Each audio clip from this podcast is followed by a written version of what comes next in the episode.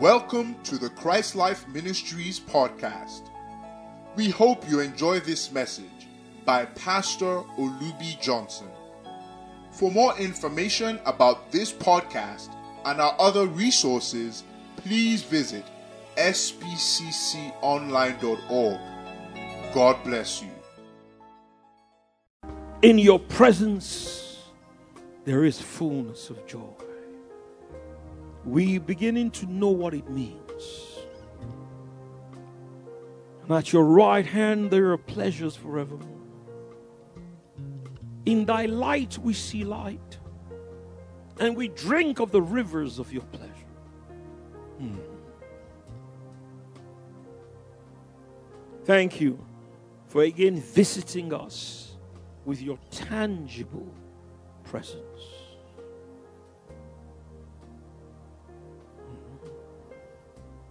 The day of your unveiling to humanity is at hand. That even unregenerate men, like a few did under the Old Testament, will see your glory. And for once and for all, put to silence the ignorance of foolish men. We honor as we go into your word, we humble ourselves afresh under your mighty hand. And in particular, I pray for fresh unction and anointing from heaven upon my heart and upon my lips, that I will speak as I should, indeed as an oracle of God. Then I further ask and beseech you that you will put the same unction upon the ears and the hearts of all who will hear me those who are physically present here, as well as those who will be hearing me remotely, electronically, all over the world.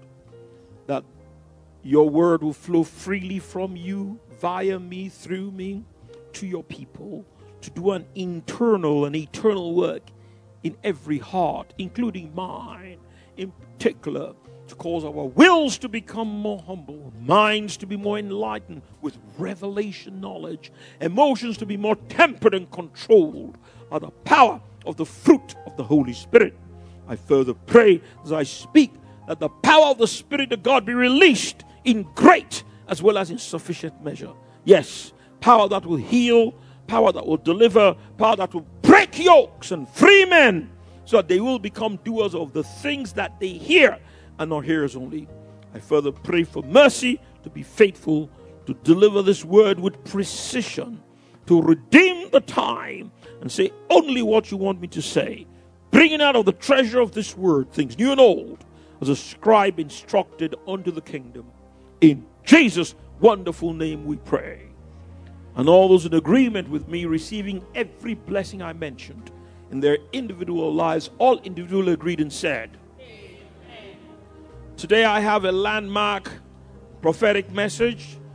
I've entitled it The Bride of Christ. Over the years, I have never specifically taught about the bride of Christ, even though I have mentioned it many times in many of our prophetic teachings, because many of these symbolisms in the scripture are actually equivalent.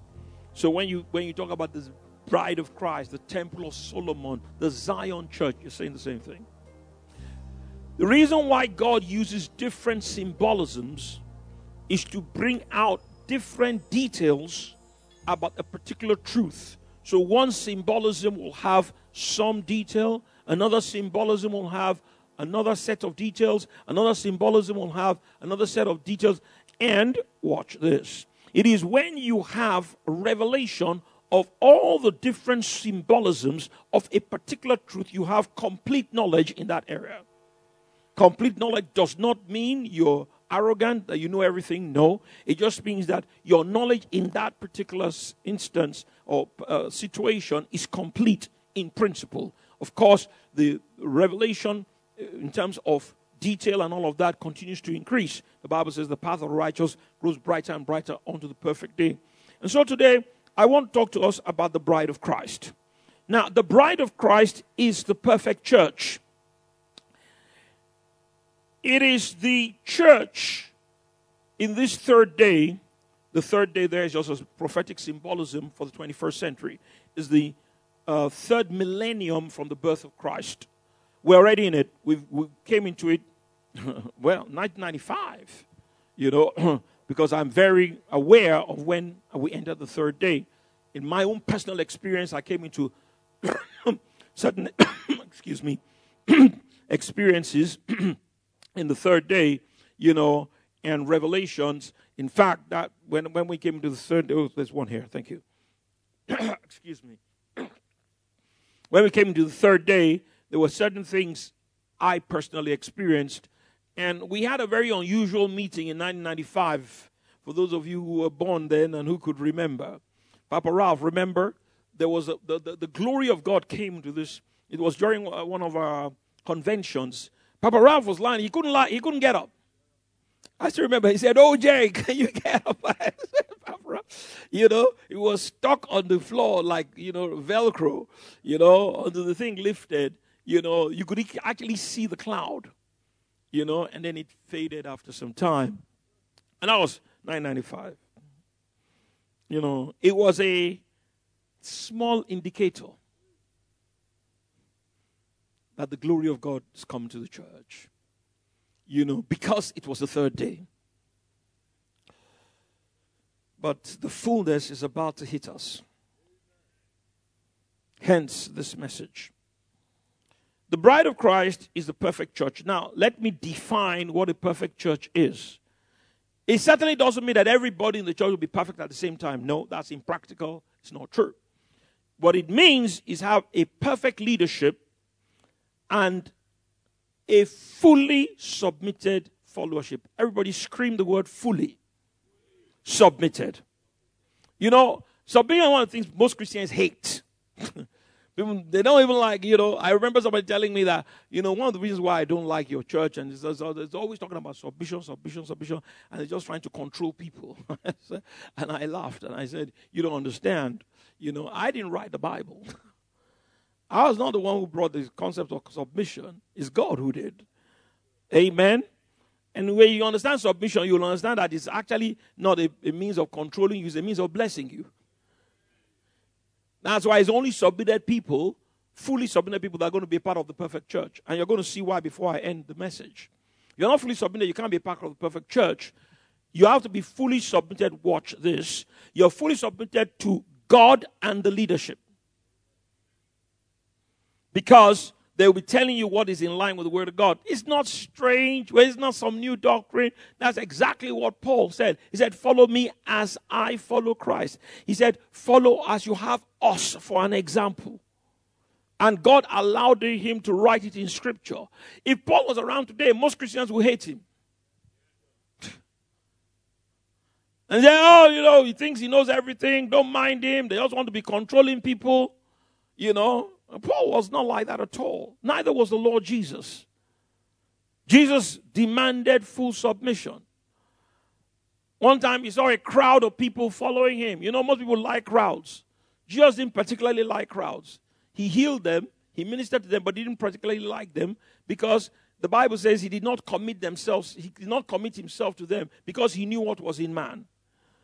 Jesus knew when you have a crowd and mixed multitude, many of them really are not sincere. So Jesus turns around. It's in Luke chapter 14. You know, and says, If any man will follow me and does not hate his father and his mother and his brothers and sisters and even his own life, he cannot be my disciple. The crowd thinned out. Jesus demands complete and total submission. That's why he says, if you, if you love anything above me, he said, you cannot. He didn't say you will not. He said, you cannot become my disciple. And that's the problem we have today. Many Christians, many of us are not, we're submitted to a degree, to a degree that is convenient for our flesh, but we're not, sub, we're not fully submitted. So we, we, we, don't, we don't follow God to that, to that degree. And then hence this message, so that some people who are hearing, who are still sitting on the fence, will be able to become fully submitted. Not to Olubi Johnson, but to the Word of God. You know, you check me out. If I say anything that's contrary to the word of God, you can say, no, no, no, no, that's not right. And I will, I will agree with you, you know, if it's in line with the word of God. And by the grace of God, I will not do that. You know, so it's a perfect leadership as a leadership that has grown to the measure of the stature of the fullness of Christ. I say, how will you know? You will know by the manifestation. You know, there's a lot of funny stuff going on in the church right now. All kinds of people are claiming to be apostles. it's very common now. You'll be amazed how many you see all these little young men. Some of them just had ministry maybe 20, 30 years ago. Uh, they call themselves apostles. I also laugh my head off, you know, because I know they don't understand. I, I I don't have a destructive criticism. I do not criticize and judge them harshly. I understand that they are just talking from what they know and from what somebody has told them. So their understanding is that they are apostles. You know, maybe because they did a few miracles and they've started three or four churches. So once you, you know, once you start a church, then you're an apostle. You know, you know. But really, uh, full apostleship is the measure of the stature of the fullness of Christ.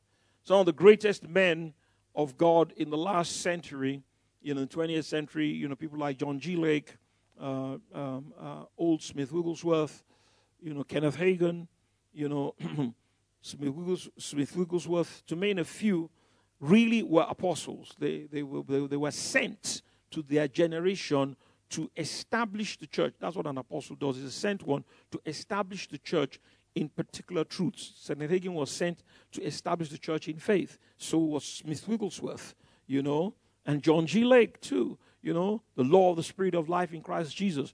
It was people like and E.W. Kenyon who, you know, opened those scriptures up to the church and started getting us established in those truths. So that's what a true apostle is, you know. But you know, you you know, bandy around the title, uh, you know, it's it's immaturity. I understand, and I, I, you know I have no quarrel with them. You know, as they grow, they will they'll come out of it. Praise the Lord.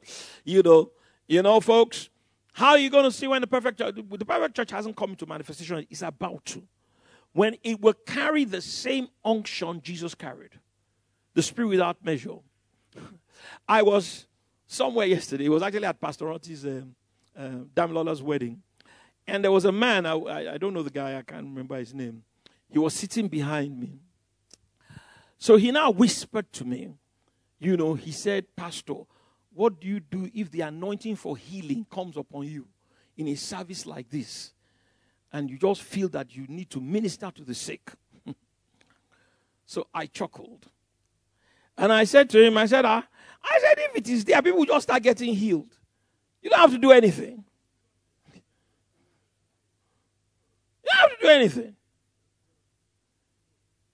Hey, it will just be there. I said, the Bible said the power of the Lord was present to heal them.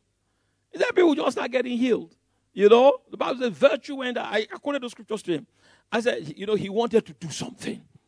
And he wanted me to either, you know, because he knew I had influence, maybe talk to Pastor Ronti or talk to um, Sunday Popola, my friend who was preaching. You know, he wanted me to, you know, say, ah, this man has a word. And I, was I wouldn't do that. I told him, I said, if it's, I said, if it is there, I said, you don't need to do anything. Just sit where you are. The virtue will be coming out of you. and the people will get healed. Of course, nothing happened. You know, as far as I know anyway. You know, you know, when, when the real thing comes, it will not be done in a corner. It will be so evident. You know, and um, so that's what we're waiting for. So that perfect leadership that carries the spirit without measure, that begins to do the works Jesus did, the same way he did, the Bible says virtue went out of him. Jesus didn't try to seek attention to himself. The power was there and it manifested when people interacted with him in faith. They would touch his garment, you know, he would tell them, Take up your bread and walk, and there are instant healing, instant. That's the difference between the spirit with measure and the spirit without measure. The spirit without measure, spirit with measure is usually gradual. But the spirit with measure is instant. And then it is spectacular on a consistent basis. So, when that leadership comes forth, there will be a followership. They would actually be, have been following them before it happens, you know, that will submit to them fully. Full submission means everything they say that you should do, you do that with the right attitude. You know, the right attitude. Uh, I'm getting ahead of myself towards the end, but let me just say it because I'm talking about it now. You know, the Bible says that you should know those that labor among you. In First Thessalonians, I think it's in chapter 5, verse 13, and it says, esteem them highly. Everybody scream the word highly. I didn't write the Bible, folks. I'm not trying to control you. like, you know, a lot of people misunderstand us. You know, that's what the Bible says. It didn't just esteem them, He said, esteem them. Why? Because when you when you when you esteem is right there, you know, esteem them. Ah, yeah, I, I know the scripture. Tell me, Pastor Wale. You know, esteem them. Where are they? Where is it? It's verse 13. This is not the scripture. There's, there's one be, be below it. You know, I know the Bible quite well. Praise the Lord. you know, and that's it. That's the right scripture. Esteem them what? I didn't write the Bible. If you don't esteem them highly, you're not going to get their unction.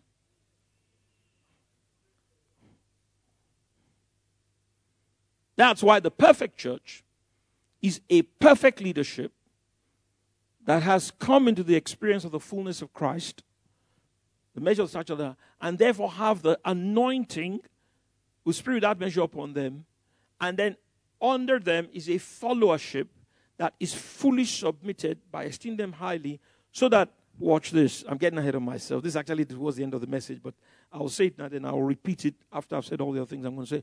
You know, it comes down because they are fully submitted, they can then partake of that anointing because their hearts are open. So a person who is not fully submitted cannot be a part of the glorious church because his heart will not be open, so that anointing will bypass him.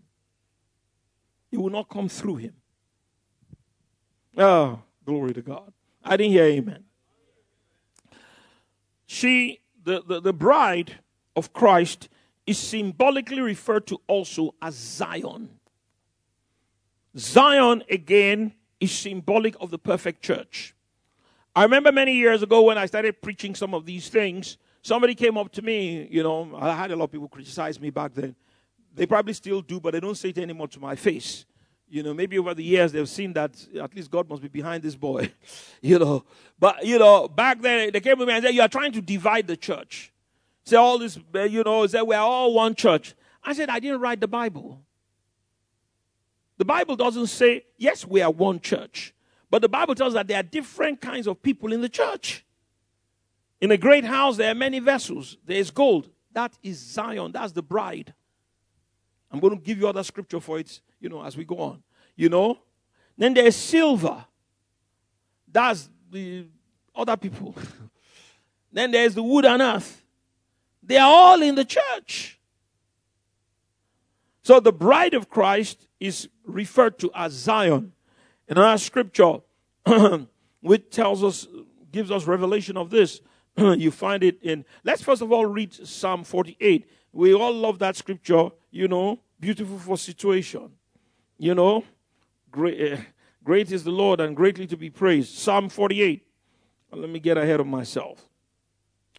Psalm 48 and look at verse 2. He's, this is talking about the bride of Christ. This is the church Jesus marries. Every Christian is in the body of Christ. But not every Christian is in the bride of Christ. That is not because God doesn't want them to be. No, it's not exclusive It's because there are conditions for becoming a part of the bride of Christ. Hence, the scripture, I'm getting ahead of myself. The scriptures are just pouring into my heart. You know, Second Timothy, which I just mentioned earlier on, you know, in a great house, this is the church is the house of God. There are many vessels. The vessels of gold, the vessels of silver, the vessels of wood and earth. Some for glorious uses, some for ordinary uses. That's a paraphrase of the King James. Then it says, if, see, it's conditional. If a man therefore purge himself from these, he shall be a vessel of honor. So it's not God who determines who is in the bride, it's the people. It's the choices you make as a Christian that will determine if you're going to be a part of this bride of Christ or not. That's why we're preaching and teaching it prophetically, so that people, it will inspire you and, and, and say, okay, I want to be that, and then I will also fulfill the conditions. I will purge myself, so I'll be a holy vessel, meet for the master's use, meet for those, you know, glorious special uses. Beautiful for situation. I didn't hear you. Psalm 48, verse 2, everybody. Say, beautiful for situation. I didn't hear you. The joy of the whole earth. That's what Zion does. The, the manifestation of the glory of God is going to bring joy to the whole earth. Every tribe, tongue, and kindred. They're going to go and make disciples there. They're going to go there. They're going to set the captives free. The lame will walk. The blind will see. You know, the lepers will be cleansed. The dead will be raised. It's going to bring joy to the whole earth. The bride of Christ. Oh, give the Lord a clap offering, somebody. is Mount Zion. She's called Mount Zion here. On the sides of the north, the city of the great king. So this is the this is the bride of Christ. This is the church that Jesus marries. And is he not going to marry other people? Oh yeah. Well, they're going to be there. They're going to be in heaven, but they're not going to be a part of the bride. That's why the Bible says you can suffer loss. That's what Paul says. I, I, I, I don't want to be disqualified. I keep my body under. He said, I press toward the mark for the prize of the high calling of God in Christ Jesus. One of David Ingles' songs, he said, You know, I'm pressing so that I'll be a part of that beautiful bride. It's not, it's, you know, we've been wrongly taught that once you're a Christian and we go to, we all go to heaven, we're all going to be the same. It's not true. We're not going to be the same in heaven. The scriptures are clear. It says one star will differ from another star in glory. So the bride of Christ is this uh, group of Christians. As we go into some of the other parts of the world, you're going to see how clear it is. You know that are uh, have a perfect leadership and a fully submitted followership, and she's symbolically referred to as Zion. She's also called this in Isaiah chapter 2 it's a beautiful. Let me look at this beautiful situation. Just stay in Psalm 48 for a minute before we go to Isaiah. You know, I'm going to look at it in another translation. If you look at it in the Amplified, it says, fair and beautiful in elevation. The glory of God that will manifest through this church will be so wonderful that she will be exalted in the whole earth. And every all the people in the earth will be looking up to Zion. You know, looking up in the sense of, you know, uh, um, looking to them for as an example, as a, uh, a, a, source of help and blessing and deliverance. That's why it's called, you know, uh, beautiful for situation. That's old English. Here it says, you know, fair and beautiful in elevation is the joy of all the earth. Mount Zion, the city of David on the north side, and so on. If you look in the uh, uh, New International Version, says beautiful in its loftiness. God's word says its beautiful peak is the joy of the whole earth. The message Bible says breathtaking in its heights. You're talking about a, a church that is so glorious that people, the whole world is admiring her. That's what Jesus meant. Paul meant when he was writing in the book of Ephesians. He said that he might sanctify it and cleanse it with the washing of water by the word, that he may present it to himself a glorious church, not having spot, blemish, wrinkle, or any such thing. That's the bride. It is sad and extremely regrettable that is not everybody is going to be a part of it, not because God doesn't want them to be a part of it, but because they won't make the commitment to be a part of it and, and, and, and, uh, and a decision, you know, of the heart to be a part of it and, and, and follow after. So they don't become a part of the bride of Christ. They're in the church, you know, they will go to heaven, you know, but they will not be. Let, I, I, let me get a step further. You know, is the bride that's going to sit on the throne. No? Not every Christian. Did you notice that we're going to get to that scripture? I don't want to preempt the scripture, I'll come to it later. You know, but you know, when kings, even in the natural, when the king sits, the queen sits next to him. Have you noticed? That's why it is the bride that sits. Jesus is the king. So all those who are in the bride, they sit on the throne with him.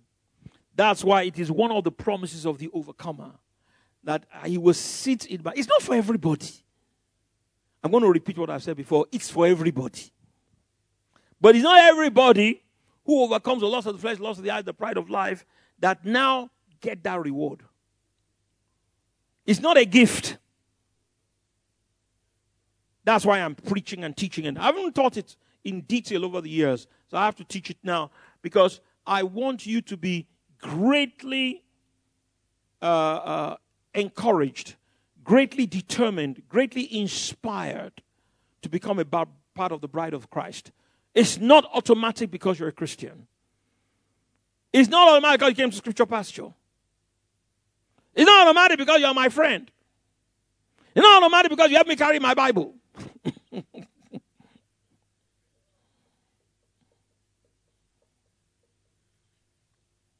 okay. Isaiah. Isaiah chapter 2. this same bride of Christ is being described. You've, we've seen different pictures and symbolism. I've shown you from Psalm 48, you know, I've shown, I've quoted some other scriptures, you know, from Timothy and other places. I've quoted from Ephesians. It's the same thing, it's the same truth being pictured in different uh, uh, perspectives so you can get the full understanding of what she's like. Isaiah chapter 2, and uh, we're going to just look at verses 2 and 3. Isaiah 2. Yes. And it shall come to pass in the last days. Everybody screaming the last days. The bride of Christ doesn't come forth until the last days. That is manifest. Down through the ages, there have been Christians who have qualified to be in the bride of Christ. But because it was not the third day, they could not manifest it, but their heart was there. And relative to the revelation they had at that time, they did the very best that was available in that time. That's why you have great saints. You know, if you, if you go through church history, you will hear all kinds of stories about different saints. You know, there's uh, Saint Francis and all this. Some of these, they're great saints. And people, you know, when they were around, you know, particularly in the in the, you see, the church has three days. Three days means three millennia. This one is the third millennia. This is the third one. The first day church, her, I was sharing this with some of the brethren yesterday. You know, her assignment was to get the revelation of the New Testament and put to get the full canon of Scripture. The second day church, her assignment was to take the basics of Christianity, the new birth especially, you know, Passover and a little bit of Pentecost, and take it to all the continents of the world. That's why you had the missionary movement in the 18th, 16th, 17th, 18th, 19th centuries, you know, of the church. And you had the missionaries going out, especially through England. That's why God can never forget England. Forget it, man. God will, just like Israel. You know, there are a lot of people in England who don't believe God, they don't go to church and all that, but there's a remnant there. And because of their fathers, and what when when God sees John Wesley, give John Wesley a super clap offering. Glory be to God. Are you listening to me? Uh, you know, they say, God, you can't let England go down. England will never go down. That's why God will always save the queen. Can you imagine a nation who makes his national anthem, God Save the Queen? Thank you for listening to this podcast. We believe these words have empowered you to live a victorious, transcendent life in Christ. Our mission is to equip God's people for service and build up the body of Christ until we all reach unity in the faith and in the knowledge of the Son of God and become mature, attaining to the whole measure of the fullness of Christ. We encourage you to enjoy and share from thousands of resources, including books, sermons, prophecies, and articles available on our website, spcconline.org. Thank you, and God bless you.